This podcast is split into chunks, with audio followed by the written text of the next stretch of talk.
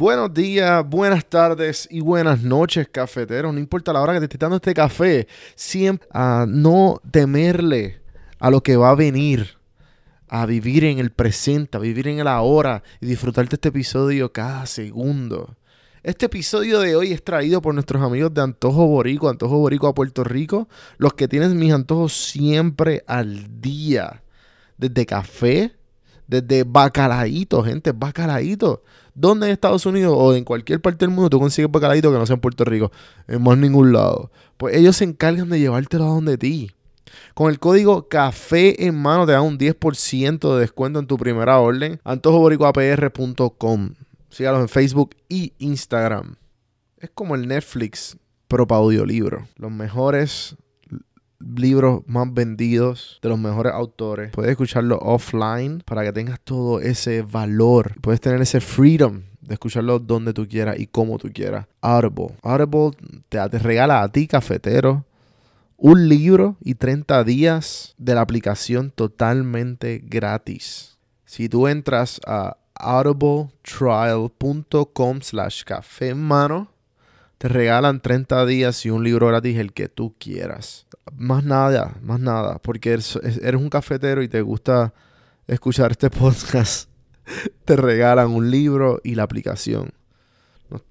y sin compromiso alguno. Si no te gusta, coge el libro, lo tienes en tu celular y cancela. No tienes, después de ahí, después de los 30 días, no tienes que volver a seguir. Baja la aplicación y trátalo. Que un hábito se empieza tratándolo. Si fallaste, dijiste lo traté, no me gustó, vamos para la próxima página. En el episodio de hoy me acompaña Edgar García, aka Black Rhythm. Es bien interesante porque tiene una trayectoria eh, bien inusual. Eh, desde baloncesto, eh, quería ser profesional, se quería dedicar toda su carrera en el deporte, evoluciona a, a psicología, tiene un bachillerato en psicología y tiene dos bachilleratos actually, pues tiene una perspectiva bien específica de cómo se transformó como ser humano y cómo adoptó esta, este arte que ahora se considera Black Rhythm, el artista, y cómo él lo expresa y cómo lo hace para tener conciencia social y ayudar y dar su granito de arena a la sociedad. Bien interesante. Sé que se la van a gustar, se la van a disfrutar. Así que sin más preámbulo, les dejo a Edgar García Black Rhythm. Rhythm. Cabrón, ¿sabes qué estaría bien, hijo de puta? Que, que tú hagas el intro. ¿Tú puedes hacer el intro?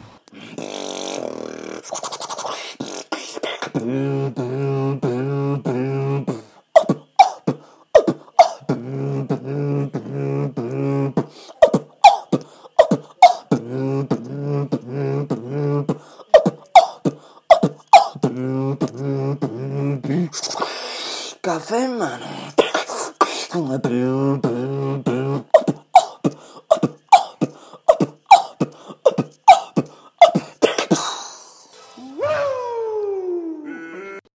Black Rhythm. ¿Qué está pasando? Bienvenidos a Café en Mano Podcast.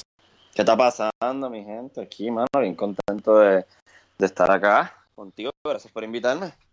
No, mano, este, definitivo. Eh, yo creo que fue como, como habíamos hablado. Yo siempre me gusta decirles de dónde fue exactamente que te encontré en, la jungla del social media.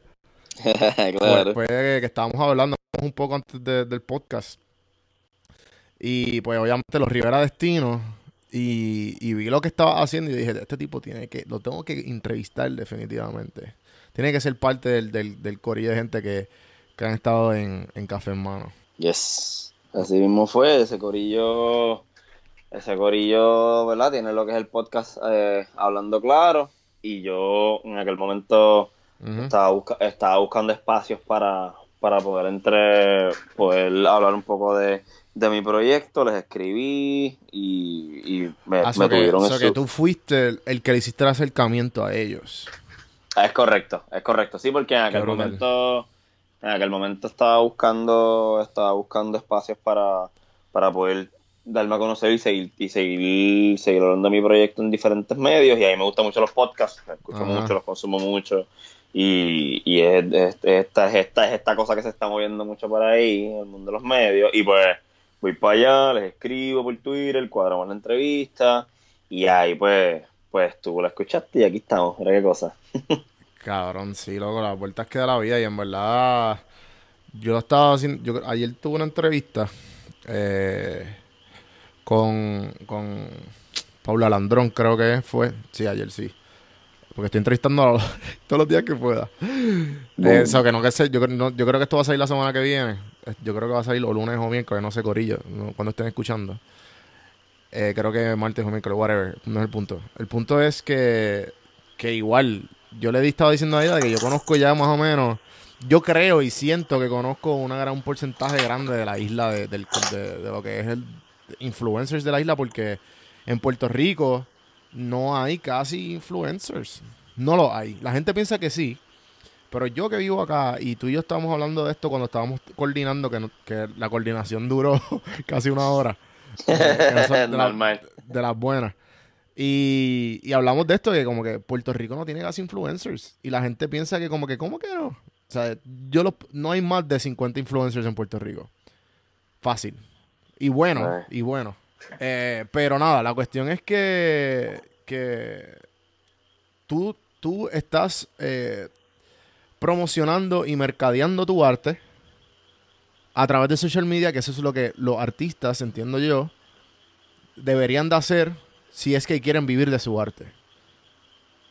Y me estaba mencionando ayer algo sobre, sobre que mucha gente no le gusta hacer eso porque piensan que que se van a vender o que están de alguna manera u otra están eh, como que están haciendo algo que no, espérate, no, yo no voy yo, yo no voy a cobrar por esto o eso no va con mis valores o whatever. ¿Me puedes hablar un poco de eso? Sí, a veces un poco acá en, en, lo que te estaba comentando era que en estos lares en donde nosotros estamos, América Latina, Puerto Rico, a veces tenemos unas nociones románticas de, del arte. Y cuando digo nociones románticas me refiero a esta idea de que, de que el arte pues se tiene que hacerle gratis. A veces no entendemos que ser un artista, que ser un cantante, que ser un rapero, que ser un beatboxer, que ser un teatrero, cualquiera de estas disciplinas, es un trabajo. O sea, no es un hobby, no es un chiste, es un trabajo. Gente que se levanta todos los días y, y tiene que hacer otras cosas um, que igual reconocemos un poco más como trabajo, que si doctores, que si médicos, abogados, todas estas cosas, pero igual ser un artista es un trabajo también y, un problema grande que tenemos en Puerto Rico eh, es la subvaloración del trabajo artístico. Um, entonces, entonces, ¿qué pasa? Que, nosotros los artistas muchas veces eh, no estamos dispuestos a, a desarrollar nuestras destrezas empresariales, nuestras destrezas como emprendedores, eh, ya sea por diversas razones, ya sea porque no nos gusta, y yo puedo entender eso porque nosotros hacemos arte porque nos gusta la parte creativa. lo otro, pues, pues es un poco más tedioso, un poco más, más trabajoso. No nos hablan de eso en, cuando estudiamos arte o estudiamos música necesariamente. Um, pero sin esa parte, esa parte más de gerencia creativa, eh, los proyectos artísticos no, no, se pueden sostener a largo plazo. Así que es una parte necesaria y, a veces no lo hacemos, no lo hacemos, no lo queremos hacer porque nos gusta o porque entendemos que, que, que estamos sacrificando valores de naturaleza estética para poder ser rentables económicamente. Siempre hay una tensión entre, entre yo quiero vivir esto, pero qué cosas estoy dispuesto a hacer de, de, de qué estoy dispuesto a cantar, por ejemplo, o a rapear para poder generar capital y, una de las cosas. Es que no se entiende, mala mía que te interrumpa, pero es que en Puerto Rico, por lo menos la, la, gran, la, gran comunidad de artistas que, que yo conozco, que, o que, ¿sabes? Que están en mi círculo, por ponerlo así. Bueno, son como que extremadamente anticapitalistas. Y es como que, chico, pero es que eso es lo que se está corriendo. Sea, eso es lo que se está corriendo. ¿Cómo no, no va a. ¿Cómo no va a ser parte de, lo que el, sistema que está funcionando para que tú para que tú tengas comida y para que tú tengas las necesidades para vivir. Y si, tú tienes, y si tienes un arte, ¿por qué no vas a, por qué no vas a encontrar una manera creativa, ya que eres, te, te estás diciendo artista, de tu subsistir de esto, de, encontrar, de encontrarle un truco al juego y no criticarlo y en vez de ganarle al juego, ¿me entiendes? Claro, y que quede claro, yo ahí, ahí eso no implica que todo aquel que hace arte necesariamente tiene que buscarle una vuelta económica. A lo mejor, a lo mejor esa persona en cuestión eh, tiene, tiene, se gana la vida de otras formas y, y, el arte cumple con otras necesidades en su vida, porque una de las cosas chéveres de, hacer arte es que el arte, pues, además, el valor económico no es, no es el único tipo de valor que el arte maneja.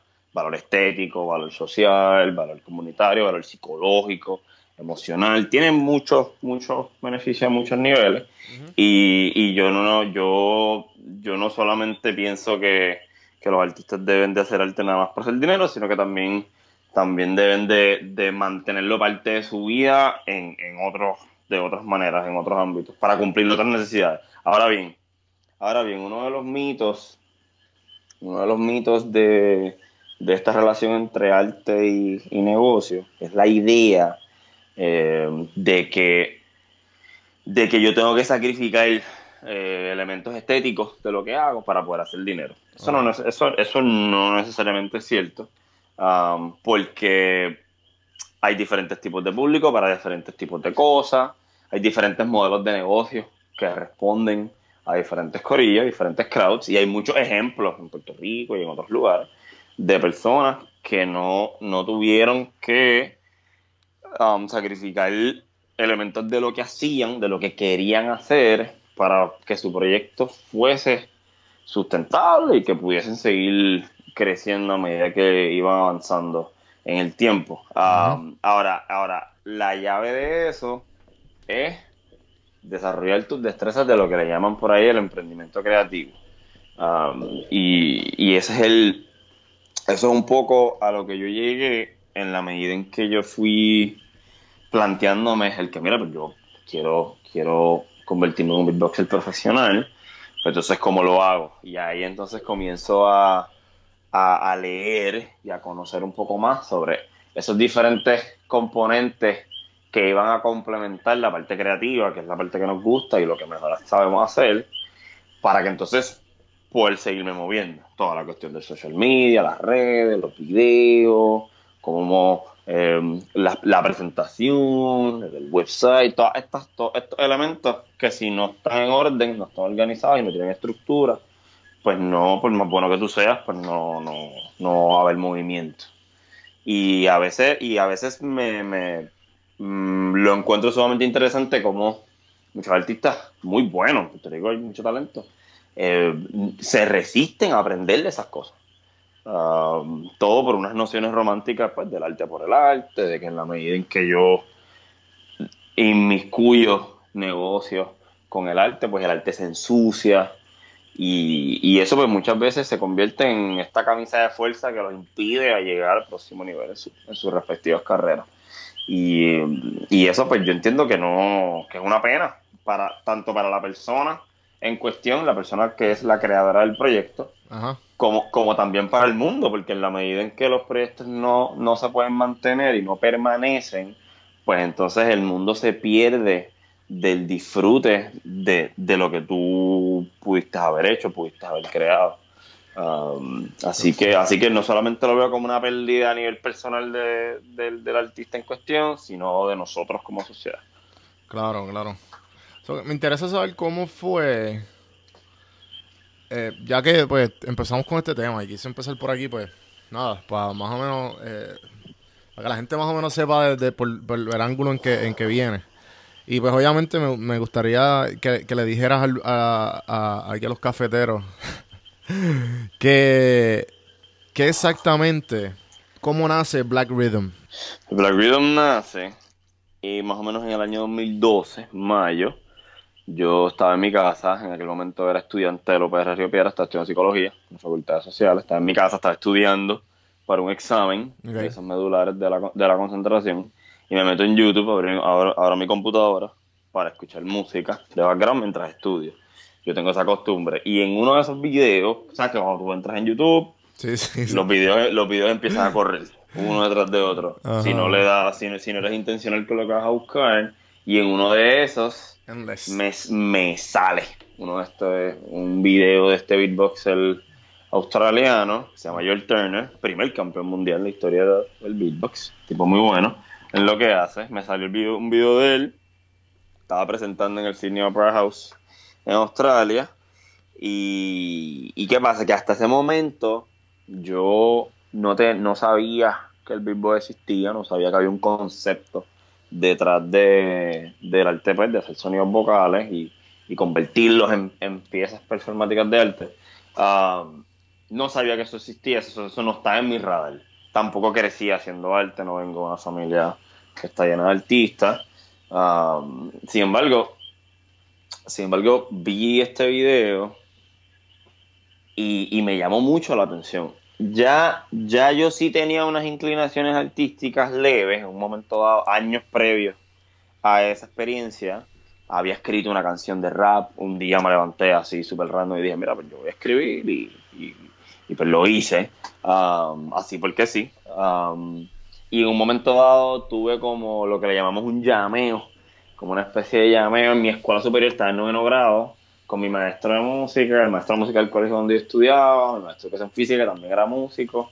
Estaban allí haciendo, estaban llameando vocalmente, haciendo música con sus voces, bam, bam, bam, y yo llegué. Yo llegué, pasé así por el pasillo, los escuché, me gustó, me senté y simplemente empecé a hacer sonidos también, a compartir con ellos. Ah, pero no sabía que a lo mejor lo que estaba haciendo tenía un concepto detrás, eh, o varios conceptos en este caso, ya mismo explico cuáles son. y en el 2012 es cuando, cuando conozco el beatboxing como, como esta cosa ya un poquito más pulida, una persona que era pro, en, en, esto. Y mano, lo vi, me gustó y me gustó tanto que al día siguiente me metí en Google a buscar otros videos de otra gente a ver si existían más personas o si ese tipo era como con un alien que vino a visitarnos.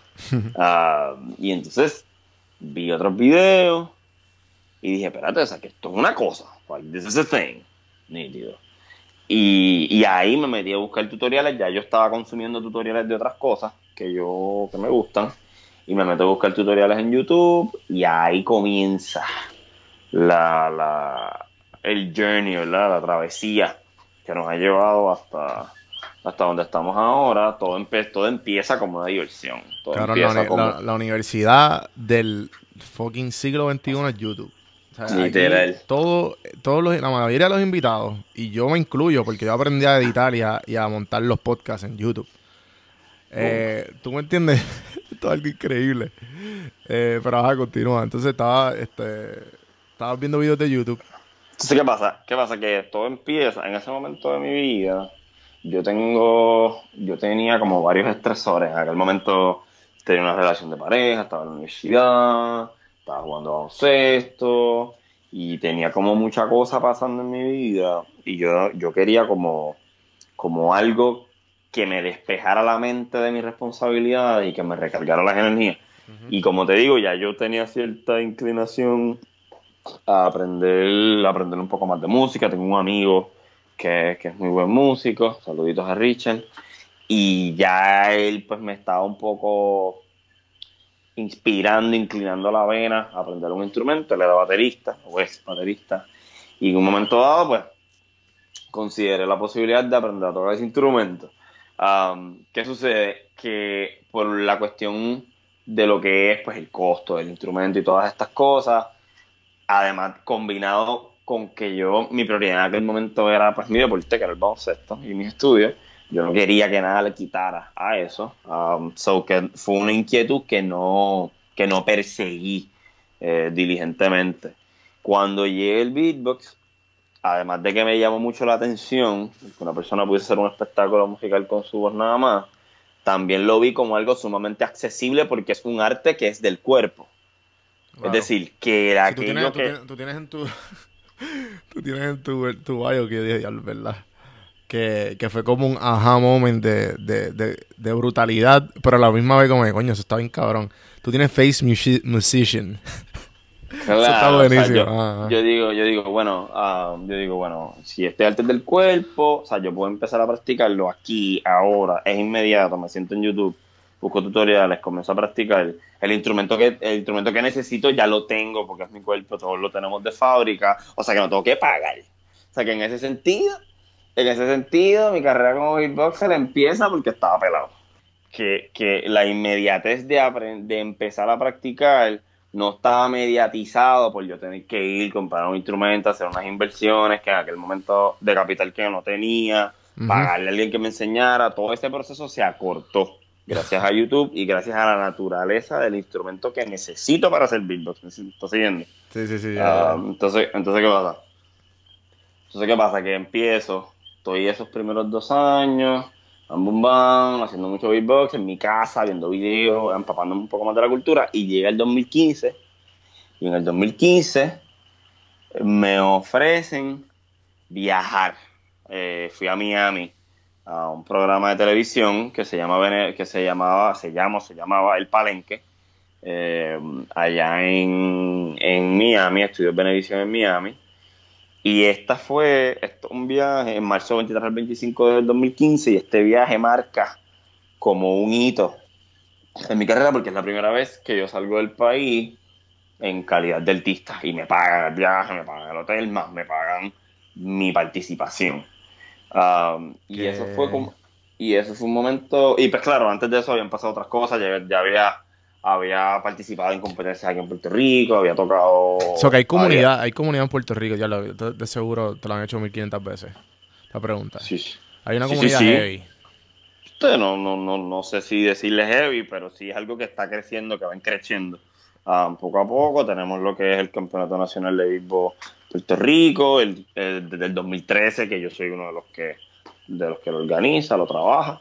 Ah, así que, así que el, el 2012, 2013, 2014, practicando en mi casa, el Skype, que te había comentado que, que empecé a conocer gente por ahí por las redes, y todo eso fue experiencia. Y entonces llega el 2015 y entonces voy, voy a voy a Miami, estoy allá, participo. Entonces, ¿qué pasa? Que este viaje, yo llego, hago la actividad y después tengo la oportunidad de sentarme allí, un banquito en Miami Beach, y digo, contra, o sea, hace unos años atrás, yo empecé a hacer algo, yo empecé a hacer esto por pura diversión, era algo que me resultaba interesante. Jamás pensé que me iba a llevar fuera de mi país y de repente estoy haciendo dinero. Y eso fue como que, espérate. O sea que, ¿qué pasaría si yo. si, me dedico, si, yo empiezo a darle prioridad a, esta, a esta cosa. Entonces ahí pues tomé una, una decisión trascendental en mi vida. En aquel momento yo estaba haciendo, estaba estudiando mi segundo bachillerato. ¿Tú tienes dos bachilleratos? Mi segundo bachillerato es en educación física, el primero es en psicología. Y en ese, en ese momento estaba terminando el segundo. Y ahí tomé una decisión un poco radical. Opto por no terminar los últimos créditos que me quedaban de ese bachillerato y me meto a coger clases de música en la UPR el último semestre. ¿Y terminaste, terminaste el bachillerato en música? No, no, no, no. ¿Cogiste par de créditos? Cogí otros créditos y porque yo decía, mano, pues si voy a dedicarme más a esto, pues necesito necesito saber de música. Yo carezco de, entrenamiento musical formal, eso no fue lo que estudié, no crecí haciendo eso. Um, o sea que mi mundo artístico comienza con el beatbox. Antes de eso no, había nada pasando. Entonces, antes, que siga, antes que siga, eh, porque quiero, quiero meter esta pregunta ahí. Porque ya has dicho varias veces, o sea, estás considerado artista. Eh, ya, ya te consideras artista, punto. ¿Sabes? Que, ¿Y cuándo, cuándo fue ese momento que tú miraste hacia adentro y dijiste, yo soy artista? Yo soy artista del beatbox. Fíjate, no entiendo que cuando no, hubo un momento específico eh, donde yo, digamos, tomé esa decisión. Porque artista no se trata de ser famoso, se trata de... Por eso, alguien, que expresa... Artista, artista es el que hace arte. Uh, bien esa parte. Por eso, por eso. Te diría que, que en realidad no, no es una cosa que se me vino a la mente. Lo que sí se me vino a la mente fue el, dos cosas. Cuando yo empiezo a existir en los escenarios de Puerto Rico, yo, dos cosas que me impulsaron a, meterle más caña a lo que es el beatbox, es que uno, a la gente le gustaba lo que estaba haciendo, y segundo, no, la gente no sabía lo que yo estaba haciendo.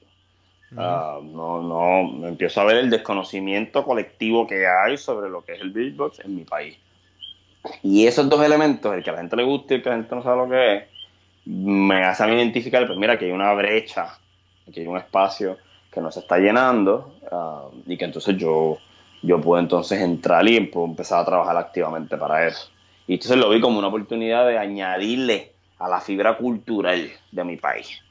Ah, que eso es una oportunidad que yo entiendo que no cualquier persona que la tenga debe aprovecharlo. Definitivamente. Ah, y entonces ahí ahí empecé a trabajar para eso activamente. Ya después, después más adelante en el proceso, de, diría, wow, 2016 para allá, ah, a partir del 2015, pero sobre todo 2016 en adelante hasta ahora, que empecé a trabajar con otros artistas eh, musicales, gente que no hace vivo. Ah, y me empiezo entonces a plantear el tema de, de mira, pues pues vamos a ser artistas. Eh, y con eso me refiero a vamos a vamos a llevar un mensaje, vamos a comunicar cosas. Todo, todo lo que conlleva un artista, ya sea una marca, una, una marca personal, ya sea el mercadeo, los tours mediáticos, todo lo que conlleva ser un artista.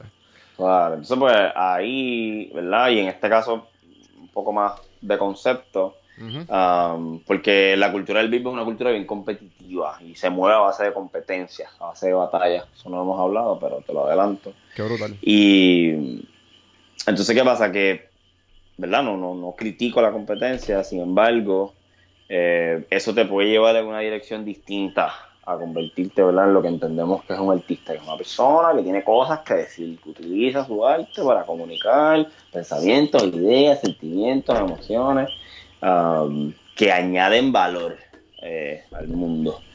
Y, entonces me empiezo trabajando con estos otros músicos que, amigos que, ahora son mis amigos, que sí tenían esas cosas claras, entonces yo empiezo a, recibir esa influencia y empiezo a plantearme, pues entonces cómo yo puedo utilizar lo que hago como herramienta para añadirle valor a mi país de alguna manera.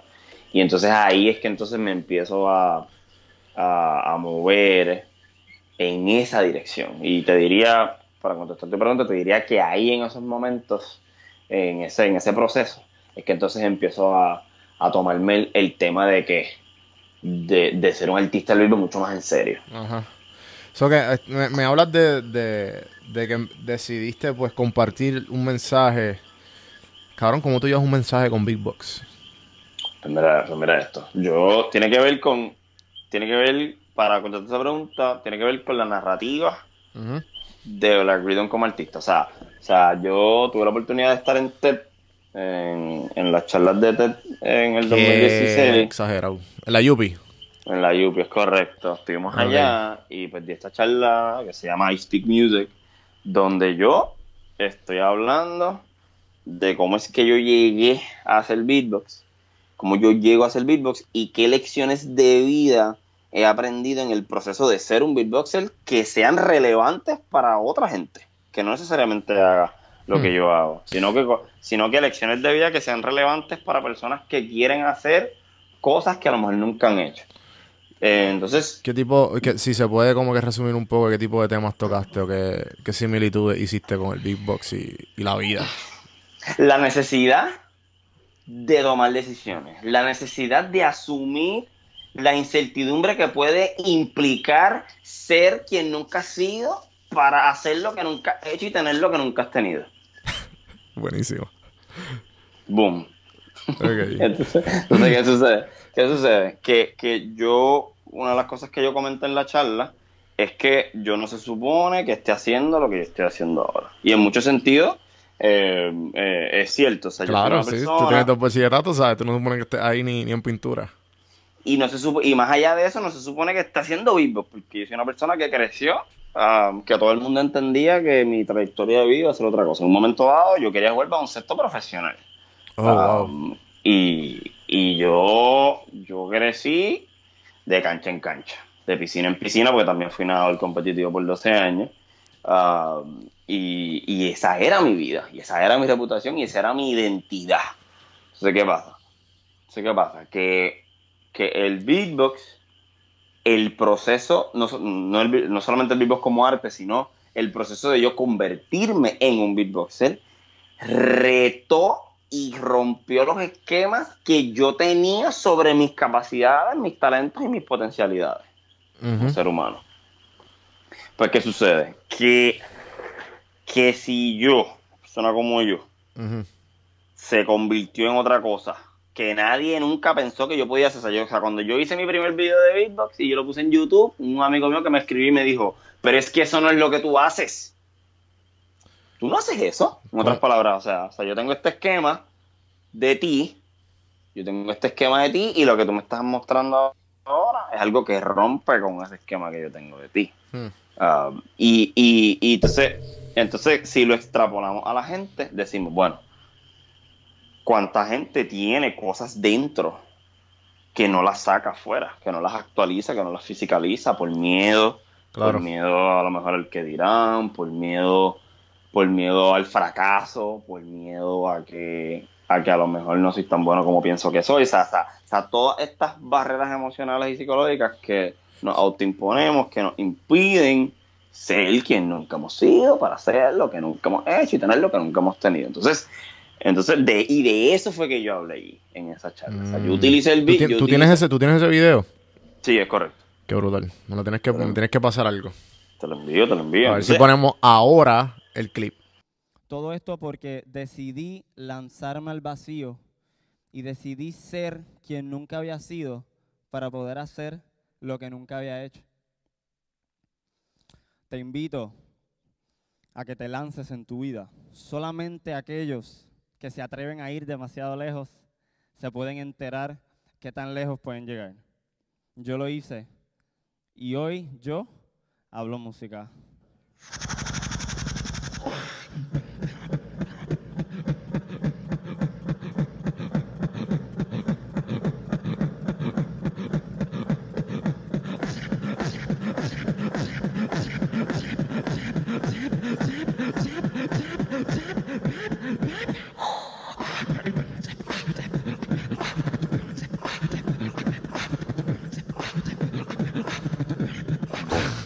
Ok, Entonces, ya. ¿Qué pasa? Entonces, ¿qué pasa? Que, que, que en ese caso, la narrativa de, de Black Rhythm, cuando hablamos de, de- de el proceso de convertirme en un beatboxer y cuando hablamos de cómo yo utilizo eso para hablar de otras cosas, ahí es donde está el asunto. O sea, porque si yo pude hacer esto y ahora soy otra cosa, mi vida es diferente um, a lo que estaba a lo que estaba haciendo previo a pues eso significa que otra gente también lo puede hacer. Hay una cita que yo utilizo en la charla que, que es una, son palabras que me empoderan todos los días y son palabras del poeta estadounidense T.S. Eliot que dicen Buenísimo. que solamente aquellos que se atreven a ir demasiado lejos son aquellos que se enteran qué tan lejos pueden llegar. Um, y, y, y trabaja, y eso es una cita pues, que tiene que ver con el tema de las posibilidades, ¿verdad? ¿Qué pensamos que es posible para nosotros? Um, o que pensamos que es posible. Fíjate, cómo- fíjate que los seres humanos siempre nos movemos entre lo real y lo posible. Lo que es y lo que podría ser. Y, y a través de mi charla, a través de la a través de la, esos primeros dos minutos que estoy hablando y la presentación eh, de Beatbox en sí, a lo que estoy invitando a la gente es que, es que se lancen al vacío de sus vidas. Um, para mí fue el Beatbox. Para ti puede ser otra cosa. Um, y que te lance de sí, pecho. yo creo que Um, yo creo que estamos llevando el mismo mensaje con eso es lo que yo más o menos directa e indirectamente estoy tratando de, de llevar con este podcast. Claro, y pues ahí está, ahí está, ahí está el core de la narrativa de Black Rhythm como artista. Qué duro, mano. En verdad yo, yo pienso que tú y yo vamos a ser bien panas. Ajá, pues mira, que, que- para Eh. que para bien sea. Ok, so que llegas a Miami, tu primera vez, ¿verdad? Que, que, viajas gracias al Big Box. Es correcto. Y, y recientemente representaste a Puerto Rico en la, en, en, en la Olimpiada del Big Box. ¿Me equivoco? En el, campeonato, en el campeonato mundial de Big Box. Qué cabrón. ¿Cómo pasó eso? Por favor, dime de cómo, cómo fue que tú, cabrón, cómo empezó todo. Pues mira, el, campeonato mundial es un evento que, lo organiza esta entidad de Beatbox que se llama Beatbox para el TV, que es una entidad, una organización sin fines de lucro fundada en Alemania en el 2002 por este caballero que se llama Alexander Bilow y se dedica a la promoción, fomento y desarrollo del beatboxing, de la cultura del beatbox a nivel internacional. En el 2005 se, se lleva a cabo el primer mundial um, y se hace pues, una vez cada tres años, aunque esa primera aunque esa primera ventana fueron cuatro años, son 2005, 2009 y después 2012, 2015 y esta 2018 que viene siendo la quinta edición. ¿Qué pasa? Que en este evento solamente participan los campeones nacionales de, de cada país. Um, entonces, aquí en Puerto Rico, ese evento, ese campeonato nacional que se viene haciendo desde el 2013, es el que en la medida en que un beatboxer gane ese campeonato, pues eso abre la brecha para que pueda ir al mundial a participar. Yo tuve la oportunidad de llegar subcampeón dos años consecutivos en, el, en ese evento y en el 2016 lo gano. Quedó, quedó campeón. Y al ser campeón en ese año, en 2016, eso me abre la brecha para poder representar a Puerto Rico en el Mundial del 2018, que fue el de este año en Alemania. Entonces, después de que tú ganas, te comunicas con, con el, organizador del evento, Alexander Bilow, y le dicen, mira, pues yo, yo soy fulano de tal y gané este evento, man, bum, bam, si tienes pruebas, videos, enlaces, que en ese caso los teníamos, se los envié y ahí pues eso básicamente es lo que valida tu, tu, tu, aseveración y ahí pues, pues se hace una lista y esa persona te incluye en la lista de los convocados. Um, en el caso mío, pues yo le pedí una carta de invitación oficial para poder gestionar los picios y cosas así, y también para lo que es el press kit, ¿verdad? Como que eso pasó, esa es la evidencia. y, y, de ahí, y de ahí es cuestión de que comprar el pasaje y llegas allá. Cabrón. Exacto, que como que tú tuviste que comprar el tienes que, tenías que llegarle, no, no era tan. ¿sabes? No, no, era tan como que dale, pasamos, te pagamos todo. No, porque es mucha gente, muchos son más de más de ¿Cómo te fue? ¿Cómo te fue? ¿Cómo te fue? 50 beatboxers. Pues yo participé en la categoría de uno contra uno masculino y la manera en que eso funciona es que se hace una eliminatoria primero donde no se batalla, sino que es un, es un mini showcase de dos minutos donde tú presentas alguna pieza que tengas al frente de un panel de jueces y al frente del público. Um, y de ahí, a base de un sistema de puntos que hay, pues te, básicamente te ranquean, te colocan en, dentro de, la, de todos los participantes. Yo terminé 22 más o menos, los primeros 25 um, del evento, de sobre 100 participantes que había en esa categoría. Así que, pues, entiendo que hicimos buen papel. Ok, ok. Duro, mano. Estando pues, representando. Y es tu primera vez, ¿verdad? Es mi primer mundial, es correcto. No es mi, no, es mi primera competencia a nivel internacional, pero sí es mi primer mundial. Claro, claro. y representando a Puerto Rico, que es bien importante. Que imagino, de, hecho, de hecho es la primera vez que un beatboxer puertorriqueño llega al mundial. Que... Correcto. Qué exagerado. so, entonces, yo me imagino que cuando el chamaco tú no te imaginabas haciendo esto. No, no, no existe. Eh, yo cuando chamaco tenía otras, otros, otros sueños. Y entonces, ¿qué tipo de enseñanzas que ya más o menos tú como que me, dejaste saber eh, cuando me, me estabas explicando la, charla que diste en el TED? Pero igual, eh, la pregunta puede, puede llevar a, otra respuesta. ¿Qué tipo de enseñanzas personales el proyecto te ha brindado? La importancia de la disciplina, la importancia de la tenacidad cuando estamos hablando de, crear proyectos, cuando estamos hablando de hacer algo, porque lo que yo estoy haciendo no, tiene precedentes en mi país. y Y eso trae muchos retos, entre ellos que la gente entienda lo que estás haciendo, um, que la gente respete y valore lo que estás haciendo. Así que una de las cosas que el, deporte específicamente, el deporte en general, el baloncesto en específico, me trajo a mi vida eh, es esas cosas que acabo de mencionar. Disciplina, consistencia, tenacidad. Y esas son cosas que yo las traigo a mi, a mi caminar como artista. Y esas son cosas que, que invito a que, a que todo el mundo eh, las trabaje porque son bien importantes. Eh, me ha traído la importancia de tener una visión clara de lo que quieres hacer. Um, la importancia de la buena comunicación. Eh, estoy en muchas situaciones en donde, volviendo a ese tema de que, de que la gente no sabe lo que estás haciendo, o no conocen de lo que estás haciendo, um, pues entonces, ¿cómo, cómo, cómo tú te comunicas de tal manera que tú expreses claramente quién tú eres, qué tú haces, en qué consiste tu proyecto, por qué es importante, por qué me debería importar. Um, y fíjate cómo la de comunicación, eso tú después, you leverage it para otras cosas a nivel personal. claro, claro, definitivo. Uh, en el momento que tú aprendes a comunicarte, lo empiezas a adaptar a todo tipo de situaciones. De situaciones. Personales, profesionales, eh, de todo, sociales. Así que a través, así que a través, a través de, a través de mi proyecto artístico, pues mis destrezas de comunicación, verbal, no verbal, escrita, um, han crecido mucho. Um, he aprendido a respetar pensamientos, ideas que a lo mejor sean distintas al, al mío, respetar personas que vienen de otra de otra fibra cultural, porque conozco gente de muchos países, de otros lugares, donde se vive diferente, y, y, ciertamente el estar en contacto con estas personas me ha expandido mis horizontes eh, cognitivos en ese sentido, um, sobre la importancia de, digamos, digamos, la, la, la importancia de, de, salir de Puerto Rico, que es una isla, que a veces tenemos una perspectiva sumamente insular, sumamente autocontenida. Um, el salir afuera, tener la oportunidad de, de conocer otros mundos, me ha, suscitado nuevos pensamientos y nuevas ideas en mí, en términos de que, mira, las cosas pueden ser de otra manera. Um, y, eso ha sido, y eso ha sido bien bonito.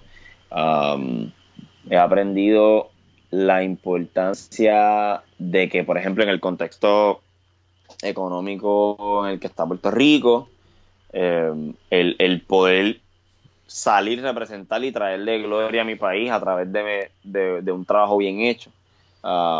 Y como eso me beneficia a mí como individuo, pero también beneficia el, el, lugar desde donde vengo. Muchos lugares, muchos de los beatboxers que conocí no sabían nada de Puerto Rico. ¿Qué es eso? ¿Dónde queda? Sí, está por cabrón, se está por y, pues, cabrón. Y entonces tener la oportunidad de tener la oportunidad de llevarlos a la escuela y enseñarles eh, sobre mi país, sobre lo que somos, qué somos, por qué estamos aquí, etcétera, etcétera. Um, y ponerlos en el contexto un poco. Eh, es una oportunidad que, que es muy bonita y que me parece que en la medida en que más puertorriqueños que viajamos lo tomamos en serio, pues podemos traerle a la larga beneficios al país. Um, y eso es algo que yo entiendo que, que necesitamos, tú sabes, está, está en este panorama tan, tan tétrico que, tenemos ahora mismo. Traerle gloria al país siempre, ya sea a través del deporte, la cultura, um, es algo que, que redunda en beneficios tanto para los individuos que llevan a cabo esas acciones como para el lugar de donde vienen y donde se desarrollaron. Claro. Um, y, y me interesa saber cómo. Porque es que no me quiero imaginar. Eh, yo, pues. Yo, yo paso, pues, cierta. O sea, yo tengo como un hábito, un mini hábito, para crear. Bueno, valga la redundancia, para, para ser creativo. Como yo digo, ok, pues si yo me pongo para mi número y, eh, ejemplo, o me, o me tomo un café por la mañana, hago lo que tengo que hacer, siempre medito, trato de, hacer, de, hacer el café. Justamente ahí, en, ese, en esa etapa del café, los, esos minutos son sagrados para mí. Tengo que hacer algo extremadamente productivo para mí y, y me funciona, no importa lo que sea. Te pregunto, tú siendo big boxer, ¿cómo uno, cómo te llega la creatividad, que eso eh, me, interesa. Y a la misma vez el, hecho de que las batallas son improvisadas tiene que tener ese factor de, improvisación, de como que, ah, te dejamos hacer esto, que, que practique aquí o practique acá. Como cómo conectas todos esos, esos sonidos que haces con tu cara para lograr una melodía, que es lo que el, fin de la meta, ¿no? So, ajá. Bueno, las batallas estos días, en, teoría, tú, tú puedes improvisar en, una batalla. Ah, no, o sea, es algo que que se hace y está permitido.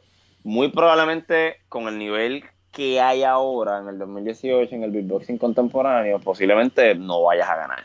Eh, eh, hoy día la gente la gente se prepara con, años de anticipación antes de, un evento. Um, y porque el beatboxing no es solamente improvisación, también es composición. Y, mm-hmm. y entonces, hoy día la cultura del beatbox se ha ido moviendo hacia ser más sensible a toda la cuestión musical, a toda la cuestión de, la estructura de, de las piezas que se presentan, ya sea, en el, ya sea en el contexto de una batalla o en el contexto de, un concierto, de un festival, de una, de una presentación ante un público. Um, así que sí, hay beatboxers como Kenny Urban de Estados Unidos, Alexiño de Francia, que son tipos que, que son muy buenos en lo que es la respuesta de, la respuesta hacia el contrario. Y muchas veces esa respuesta es improvisada um, pero no es la norma. Eh, la norma en estos días es que la gente vaya con su material preparado a, batallar eh, porque de lo contrario las posibilidades de que salgas victorioso de estos eventos es, es bajita en un momento dado la gente podía ganar muchas batallas improvisando. Ya no, niveles muy altos ya. Mm. Um, pero, ¿qué hacen? Como que tienes que... ¿A qué te refieres con componer? Como que tienes... tienes que... Lo que convencionalmente entendemos por composición. Yo me siento a parir a parir música en el, en el contexto ah, específico. Eh, en el, en el, o, inclusive me siento a parir sonidos también. Mm. Um, y entonces ¿Qué usas para, como que me imagino que, no sé, debes de tener como que, o, un garage band o algo, o tipos de música que tú como que, pues déjame, hoy voy a escuchar, qué sé yo, guajira, mañana voy a escuchar hip hop, y como que coge ideas de sonido. Por lo menos en el caso mío, a mí me gusta hacer cosas así. Um, Igual, pero muchos beatboxers, eh, el proceso, el proceso, y aquí tying into la primera pregunta que hiciste, el proceso, de composición para muchos beatboxers es sentarme a hacer beatbox. Eh, empiezo, empiezo a hacer beatbox, empiezo a, a, improvisar, desconecto mi mente, trato de accesar ese estado de flow, y en ese, y en esos procesos, muchas veces, muchas veces hago cosas que, digo, espérate, eso me gustó. Y voy y lo hago otra vez. Um, y me grabo y lo guardo. Y vuelvo otra vez y continúo. Um, o sea que hay una cuestión de, de, de, componer haciendo. Um, a, base de, por lo menos para mí, la improvisación es clave en el proceso de llegar a nuevas ideas. ¿cuándo, tú tardas en ese proceso? Como en ese proceso de de práctica, porque tú siendo deportista y de nadador, baloncesto, yo jugué baloncesto muchos años también, eh, y las, horas de práctica eran fuertes. O sea, me imagino que un instrumento, pues me imagino que debe ser igual o peor, porque no, hay tanto, de, eh, no hay desgaste físico, pero hay desgaste mental. So, ah, ¿cómo comparas como que ese, como que cuántas horas más o menos tú, te gastas en haciendo lo que estás describiendo. Pues unas cuantas, por lo menos dos. Al día, sí, sí, sí, depende de, lo que vayas a hacer. Sí, sí, eh, te diría que te diría que como al poder hacer esto en cualquier lugar desde mi casa, por ejemplo, pues entonces el proceso de práctica se intensifica. Porque, por ejemplo, si voy a nadar, pues tengo que ir a una piscina, a un centro, pues tengo que una cancha. Y eso es tiempo que tú te tardas, por ejemplo, trasladándote de tu casa a la cancha, pero aquí no, aquí tú lo haces Lo haces lo haces en tu casa, lo haces de camino, a de camino donde sea que vayas, en el tren, en el carro. Um, so que se vuelve este, la, la práctica o el entrenamiento el, el, o el, la investigación sobre lo que va a hacer, la reflexión sobre lo que va a hacer, se convierte en un flujo constante de actividad que dura todo un día, porque, porque lo haces, lo haces, lo puedes hacer en cualquier momento, en cualquier lugar.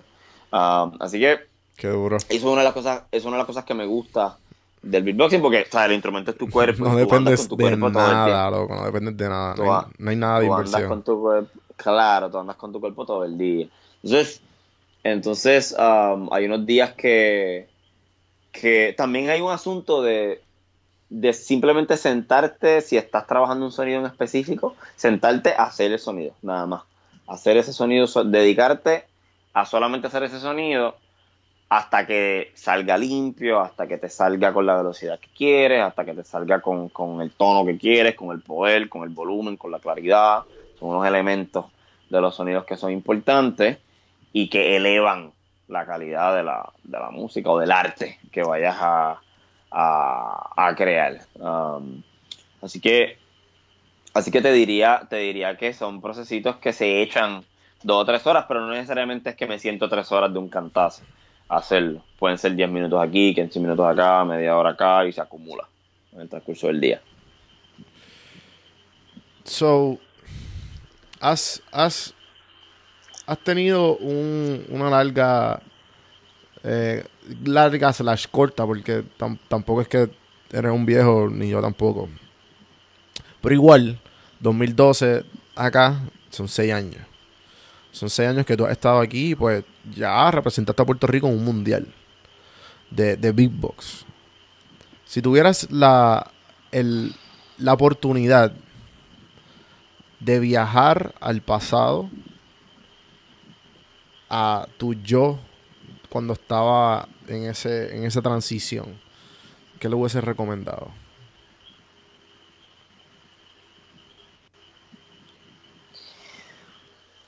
que, que sea a lo mejor un poco más intencional en primero, primero que tenga un poco más de confianza, um, porque nadie nace sabiendo. Y que no, que no se preocupara por, por a lo mejor lo que la gente iba a decir um, de lo que estabas haciendo, de lo que estaba haciendo. Y lo otro es que, que, que, el proceso, lo mismo que aprendí en el proceso de convertirme en un deportista, en un buen deportista, esos elementos están presentes acá también. De hecho, de hecho no cambia, cambia muy poco, lo que cambia es el medio. Um, hay que hacerlo todos los días, hay que, hay que, hay que dominar los conceptos de lo que, de lo, de lo que estás haciendo. Um, hay que ser, la práctica tiene que ser estructurada, tiene que ser consistente. Um, y, esos detalles que no lo sabía cuando empecé. Yo recuerdo que después de un par de años de hacer beatbox, yo decía, mano, esto es como. Esto es lo mismo. Esto es como el esto, esto, o sea, lo mismo, el modo operandi que tenías como jugada hmm. en términos de, la preparación, en términos de. de... Y, competitivamente, ¿lo, lo, lo puedes comparar? Competitivamente, competitivamente un poco diferente y te explico por qué. A mí no me gusta batallar. Yo no, yo no, yo no soy un batallador, no me considero un beatboxer batallador. Pero ¿cuáles son las opciones? ¿Cuáles son las opciones?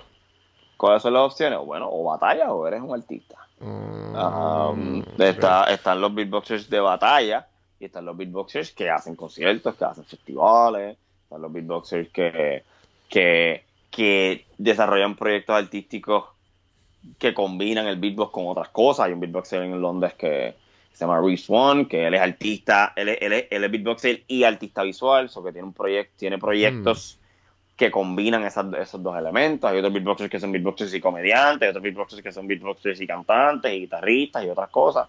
Y empiezan a desarrollar proyectos en esos, en esos, en esos lares. Um, en realidad hay mucho que puedes hacer y, el beatboxing pues tiene muchas permutaciones o puede tener muchas permutaciones. Lo que pasa es que estamos en un proceso donde la gente está creando esas permutaciones porque esto es un arte que es relativamente reciente. Um, y, y entonces... Eh, Me estaba hablando del baloncesto y, y, A nivel, a nivel, a nivel competitivo, eh, básicamente cuando compites en una batalla, pues es lo mismo como cuando tú haces deporte. O sea, el objetivo es mostrar tu superioridad. Um, ante claro, que, que, y... que, eh, y eso es lo que te iba a comentar. Porque yo jugando baloncesto y, y una de las razones por que paré de jugar, yo paré de jugar como en D11, pues me di, me di cuenta que era un, un, juego, era un juego bien, bien de ego. Como que el, el, ego más grande es el que de alguna manera u otra va a dominar en la cancha. Porque tú tienes que tener un... O sea, eso es la competencia de, de, de quién es el, el más que... ¿Quién, más ¿Quién tiene la mezcla de talento y confianza en sí mismo? Porque puedes ser bien talentoso y puedes tener la confianza por el piso. Confía que no, va, no vas a entrar a esa pintura. Claro. So, so hay, hay ego en esto del Big Box. Sí, Sacho, un montón. Porque, porque, la, porque, porque la cultura, o sea, en cualquier momento que tú haces algo directamente competitivo, pues los egos van a estar implicados. Claro, claro, ahora, ¿qué, claro. ahora qué pasa, ahora qué pasa. No tengo, pro, no tengo muchos problemas o no tengo tantos problemas con eso en el ámbito deportivo porque pues porque el deporte pues está hecho, la competencia es inherente en el deporte y eso pues no, no tengo problemas. Eso no significa que no hayan maneras saludables y no saludables de competir, que eso es otro tema. Um, pero en el caso, uno de los problemas que yo tengo con, con, el concepto de las batallas es que, es que convertimos el arte en algo que es directamente competitivo. Um, y el arte no es una competencia, no somos atletas, somos artistas. Uh -huh. um, y, y, entonces, una de las razones, a pesar de que, a pesar de que batallo y a pesar de que voy a estas actividades, voy más, voy más con unos propósitos pues de, de, marketing, de networking, de darme a conocer dentro, dentro de ese mercado, dentro de esa escena, um, no tanto con, con, con, el objetivo de ganar. Eh, eso es algo que, que, honestamente está en el segundo plano. Um, lo importante es ir, lo importante es conocer, lo importante es hacer un buen papel, pero igual si gano, pues el mundo no, si pierdo el mundo, pues no se acaba. Muchos de los beatboxeros más exitosos del mundo nunca ganaron un mundial. Um, y, pero igual, son otros objetivos. O sea, yo, yo me preocupa más el tema de ser un artista del beatbox, me preocupa más el tema de, de, de hacer carrera como beatboxer, uh, claro. más que de ganar el título. Igual hay gente que sus objetivos son ganar el título y eso pues se respeta también porque algo que la cultura, la cultura de la batalla del beatbox es lo que ha llevado um, a, a, los beatboxeros y a la cultura del beatbox al nivel de ejecución técnica y al nivel de, de destreza actual. ¿sabes? La, la, la, la, competencia se convirtió en ese incentivo para que la gente practicara, practicara y, creara sonidos y, llevara su, sus destrezas a, a, niveles inimaginables. Um, así que ha contribuido mucho eh, a lo que es esto. Sin embargo, eh, y entiendo pues que cuando se trata de, de y ahora mismo se discute mucho eso dentro de la escena. Es como que, pues, que es lo próximo. Y pues ahora, pues, mucha gente se está dando cuenta de que, de que no podemos solamente fomentar el tema de la competencia, sino que si otra gente, para que el mundo considere lo que hacemos como arte, como música, como performance, pues tiene que haber algo más. Y, y en ese proceso han habido beatboxers que han ganado ciertos títulos y han dejado de batallar para concentrarse en el desarrollo de sus proyectos, en el desarrollo de sus discos, de sus EPs, de sus shows en vivo, de sus charlas, etcétera. ¿Cómo, ¿Cómo le ves el futuro a, a, a, este proyecto? Pues de verdad que hemos seguido creciendo. Eh, eh, eh, se me han presentado unas oportunidades que a lo mejor en un momento dado, pues, pues no pensé que, que iban a ocurrir. Jamás pensé que iba a estar en el Coliseo de Puerto Rico, por ejemplo. Uh, jamás pensé que iba a tener la oportunidad de trabajar con, con el Banco Popular en una actividad oficial de ellos, um, con otros artistas de mucho más renombre que yo. Uh -huh. um, entonces, yo, yo como, como Black Rhythm, no solamente veo lo que hago a nivel de performance, sino que también pues lo trabajo desde otras perspectivas Um, trabajo lo que es la cuestión educativa, y talleres, damos clases, um, y trabajo también lo que es la cuestión de trabajar para que la escena de beatbox crezca um, a, nivel, a nivel nacional. Y cuando hablamos del futuro del proyecto de Black Riddle, esas cosas están, están implicadas ahí eh, también. Yo quiero hacer un disco, eventualmente eso Qué va a pasar. duro, Sacho, sí. Um, Qué duro, eso sí, va a sí, pasar. eh, me gustaría. Me gustaría.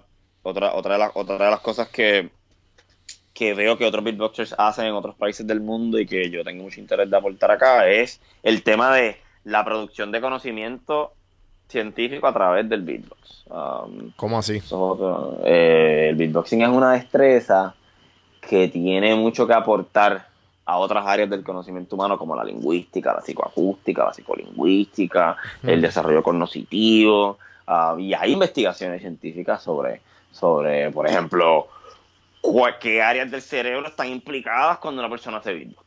Ah, cuál es el desarrollo, cuál es, cuál es el, cuál es ¿Qué, qué es lo que el beatbox aporta cuando se trata de el entendimiento tradicional de, de la fonética, por ejemplo? Cómo un beatboxer utiliza sonidos que no están presentes en su lenguaje natal para hacer música. Son un montón de cosas que, que aportan a nuestro entendimiento de la voz y sus capacidades sónicas, musicales y performáticas.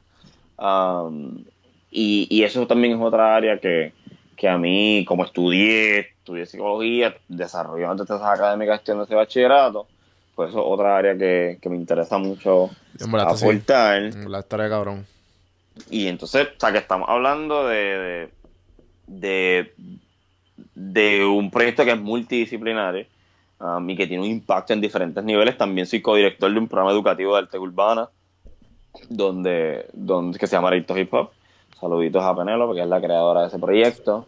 Um, y ahí trabajamos lo que es el beatbox en combinación con otras, con otras artes como tales como el rap, el baile breaking. Um, y lo utilizamos como una herramienta para fortalecer destrezas académicas eh, curriculares de los estudiantes. Utilizamos, por ejemplo, yo he, he trabajado el beatbox en, escuelas como la Escuela Superior Central de Artes Visuales en Santurce, el Colegio Tomás Alva Edison en Caguas, donde los maestros de español y inglés respectivamente me invitaron a hablar sobre los paralelos entre el beatbox y la poesía um, y la aplicación de conceptos literarios aplicados al beatbox Um, y cosas como cosas como la personificación de sonido, la importancia de, de la comunicación paralingüística en el performance, las escrituras faciales, las escrituras de las manos, todos esos, todos esos elementos y cómo eso se relaciona con, con el que tú comuniques, ya sea a través de la palabra o a través del sonido, que es lo que hago yo. Um, así que todas estas cosas, cuando yo, cuando yo veo lo que yo trabajo, lo que me gustaría trabajar, no nada más lo veo a nivel de performance, sino lo veo, veo, me veo utilizando el beatbox como herramienta para poder aportar a la, a la cultura de mi país, a, a nuestros conocimientos sobre lo que es la voz, sobre las capacidades de la voz, sobre la cuestión psicoacústica, todas esas cosas. Además de hacer música. Eso está bien cabrón. Eso está bien cabrón. Y, y, y no, me- no, no pensaba que, que... O sea, y en verdad hace sentido. Lo que pasa es que pues, obviamente no lo vivo y pues como que no, no, me, no me cuadraba, ¿me entiendes? No, no- ni, ni iba a pasar por mi mente. Pero, ajá, ajá. Qué, qué, qué duro, mano. Para eso So- estamos aquí, esa es la idea. Sí, sí, sí. So, mano, ya llevamos una hora hablando. Vamos, voy a hacer las tres preguntitas que siempre hago. Puedes contestar como tú quieras. La primera pregunta es: ¿Qué película o serie le has sacado algún tipo de enseñanza? The Walking Dead. ¿Por qué? ¿Por qué? Porque No me estoy riendo de la respuesta, me, ri- me estoy riendo de cómo, lo, cómo respondiste. The Walking Dead, porque The Walking Dead es una serie sobre la muerte. Um, y, y la omnipre es una serie sobre la omnipresencia de la muerte en la vida de los seres humanos. Hmm. Y, y el ponerlo así tan de frente a través de la a través de los zombies ah, me hace pensar o me hizo pensar y me hizo reflexionar sobre cómo la vida se acaba de hoy para hoy. Ah, y, eso pues creó en mí un sentido de urgencia, de que mira, las cosas hay que hacerlas hoy, porque la vida se acaba. Al igual que, que digamos, en, el show los personajes están hoy y ahorita les pasa algo, pues así, así mismo es la vida de los seres humanos. Y a veces se nos olvida, a veces vivimos pensando que tenemos tiempo y eso pues no, no es cierto. Las manos del tiempo nunca están a nuestro favor. Y pues ese show un poco lo pone así de frente. Me parece que es un tema que, que, es muy relevante. Cabrón, en verdad a mí nunca se me hubiese ocurrido esa respuesta para The Walking Dead. Buenísimo. ok, eh, la segunda pregunta. ¿Qué libro le regalaría a tu hija o hijo? El Caballero de la Armadura Oxidada Robert Fisher. Ok, ¿por qué? Porque el, el Caballero de la Armadura Oxidada es un libro sobre este caballero que básicamente, como decimos en el barrio, estaba estrellado. Era un, caballero que, se quería presentar como, como un ser perfecto. Um, y, el, libro lo que, lo que trata y a lo que alude el tema es la idea de que, de que, los, de que, de que nadie es perfecto, de que, de que los errores no solamente van a estar presentes en nuestra vida, sino que son parte importante del proceso de desarrollo y aprendizaje de, un ser humano. Y eso es algo que suena un poco clichoso, pero, pero es importante que, lo trabajemos porque sobre todo para nosotros los adultos a veces hasta más que los niños, porque los niños, los niños no le tienen miedo a los errores, los niños se tiran y ya. Nosotros los adultos llevamos un momento donde donde no queremos cometer errores. Porque igual vivimos en una cultura que estigmatiza los errores. Ah, y, cometer errores implica no perder el control. A veces dicen eso, eso que dicen que los niños son una esponja y los adultos llegamos a una edad y no aprendemos más nada. En, parte, en, en, parte tiene que ver con el asunto de que, de que los niños se tiran, se lanzan, volviendo a lo que estamos hablando ahorita de la, de la idea de lanzarte los niños son lanzados y los adultos somos unos cagados muchas veces. Y, el caballero de velocidad, pues un poco, un poco trabaja algunos de estos temas de manera directa, otros más indirecta. Eh, hay una escena en el libro donde, donde ese, ese caballero tiene un, tiene un momento de vulnerabilidad, donde reconoce que su armadura no, no, no está spotless, sino que está oxidada y hay unos, que hay unos defectos, que hay unas imperfecciones, que hay una que hay unas cosas ahí que son less than perfect. Um, y, esos son temas que me parece que son importantes que lo empecemos a trabajar desde, desde pequeño. El tema de la vulnerabilidad, el tema de la imperfección, el tema de los errores, el tema del aprendizaje. Sobre todo para los varones, hermano, ese tema de la vulnerabilidad es un tema muy touchy. Sí, sí. más macho. Mm, eh, correcto. Y entonces, pues, esa cultura no nos permite amar. Sí, no nos permite abrazar, no nos permite entre medio entre hombres, no nos permite eh, tener el sentimiento de decir eh, un montón de cosas, de tener ser sentimental, punto. Es correcto. Así que toda esa, toda, todos esos temas lo podemos, lo podemos extraer de un libro como el del Caballero del Modelo Oxidado, un libro que yo leí en séptimo grado y me fascinó, así que lo pasaría para adelante. Lo voy a retocar, yo lo leí, pero no me acuerdo nada, mano. Lo, lo, bajé, lo bajé ahora mismo a mi aplicación Audible y ya que estamos aquí, audibletrial.com slash café, mano. 30 días y un libro gratis. Lo pueden bajar y ya tienen la, recomenda la recomendación aquí. la última pregunta. Si tienes tiene familiar, tienes un, algún amigo de cercano que tenga a alguien en cuarto año y, y de tu círculo y te dice, mano, Edgar, quiero, quiero ser como tú, ¿qué tú recomendarías?